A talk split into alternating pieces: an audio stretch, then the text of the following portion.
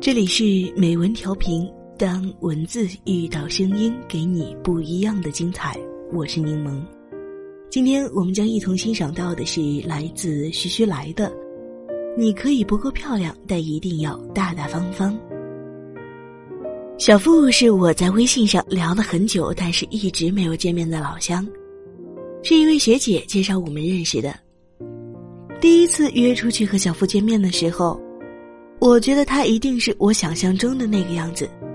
逗逼、搞怪、无厘头，还很幽默，还会很漂亮。见面的时候呢，言语间确实很幽默，但是长相很文静，有些其貌不扬，跟我想象的不太一样。跟小付聊得好好的时候，我碰到了叔叔和婶婶，正好也在同一家茶餐厅吃饭。叔叔和婶婶正好吃饭经过我们那一桌，和我打招呼，我笑了笑，并且打趣了几声，过了好几秒才反应过来，介绍对面的小付给叔叔婶婶认识。小付礼貌地对叔叔婶婶笑，然后站起身来朝叔叔婶婶点点头，然后笑着说，叔叔婶婶你们好，我是苏珊阿来的朋友。叔叔婶婶跟小付热情地打招呼，反而弄得我觉得自己像个局外人。看着小付举止得体地回答叔叔婶婶的问题，一点儿也不局促，我发现我更喜欢这个姑娘了。是的，我喜欢这个姑娘的大大方方，举止得体，一点儿也不拘束，也不小家子气，让人言谈间会觉得很舒服。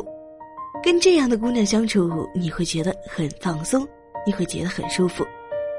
所以后来叔叔和婶婶对苏珊赞不绝口，你那叫小付的朋友呀，真是有气质，举手投足都是大大方方的。要是阿南跟他一样就好啦。随后他们叹了口气。叔叔婶婶叹气的原因我是知道的，阿南是他们的女儿。小时候呢，亲戚朋友总说阿南长得很漂亮，可长大以后呢，也渐渐没有人说了。因为不管是家族聚会还是和父母的朋友吃饭的时候，阿南总是一个人在旁边玩手机。由于比较依赖我，也跟我一个同龄人处得来，总是拉着我说话。我在跟叔叔阿姨打招呼的时候，他总在一旁一声不吭，灰溜溜地用眼睛看着别人。被叔叔说得急了，才会特别不好意思的特别小声地叫一下家里的长辈。我说过很多次，阿南，这都是家人，没必要这样害羞，女孩子落落大方的会比较好。叔叔也经常让我劝导阿南，可是阿南总是那样，后来叔叔也就作罢了。因为可能跟从小家庭环境有关系吧，叔叔和婶婶对阿南很爱护，算得上是有点溺爱，除了督促他学习，基本上不会教阿南一些为人处事的道理。以至于长大以后呢，阿南的性格不算孤僻，但是在其他人面前就是放不开呀，更别提上了大学以后的什么演讲呀、自我介绍的，那都是红着脸硬着头皮上的，然后看到很多人就紧张，说话也就乱了，没有条理。阿南其实长得真的很好看，瓜子脸、大大的眼睛，标准的美女范儿，但是一跟别人交流就全毁了，别人看不到她的美，都只看到她的局促不安和战战兢兢。所以再漂亮有什么用，女孩不大方什么都是白搭。大方会使你看上去更有气质，大方会让你看上去更有教养，大方会让你相处起来很容易让别人喜欢上你。没搬家前大家都住在大院子里，串门什么的都很方便，隔壁邻居的阿姨找我妈唠嗑，阿姨满是对儿子带回来的女朋友的不满，其实最大的一点就是觉得那个姑娘不够大方，进门的时候叫叔叔阿姨都不敢叫，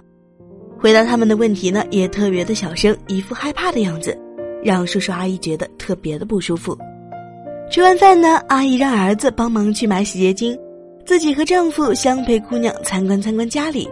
小姑娘啊也是一副战战兢兢的样子，连笑容都没有，低着头，偶尔偷偷抬起头来看阿姨。阿姨咂咂嘴，摇摇头说：“长相嘛是不错，清秀干净，但是就是不太大方。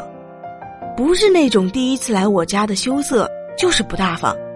感觉带着这种儿媳妇出去太丢面子了，一点也带不出去的那种，我不喜欢，我老公也不喜欢。”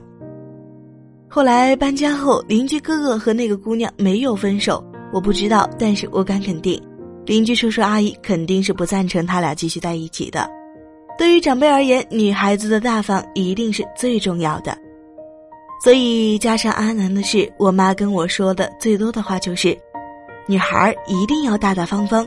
别人才会觉得你很好看。你可以不足够好看，但是你一定要足够大方。你什么都畏头畏尾的，别人不会觉得你是在害羞，而是会觉得你在害怕与他们相处。你什么都小心翼翼的，别人不会觉得你很谨慎，而是觉得呀，你放不开。你什么话都不敢说，别人不会觉得你是在撒娇，而是觉得你很别扭。大大方方的女孩子才最惹人爱。很多姑娘会在后台跟我说：“阿来，我还是觉得自己不够漂亮。”我会这样回答他们：“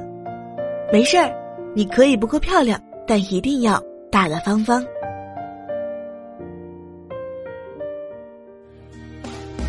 曾经的豪情在岁月轮回里消失，流连梦想的我与人不认识。如果有一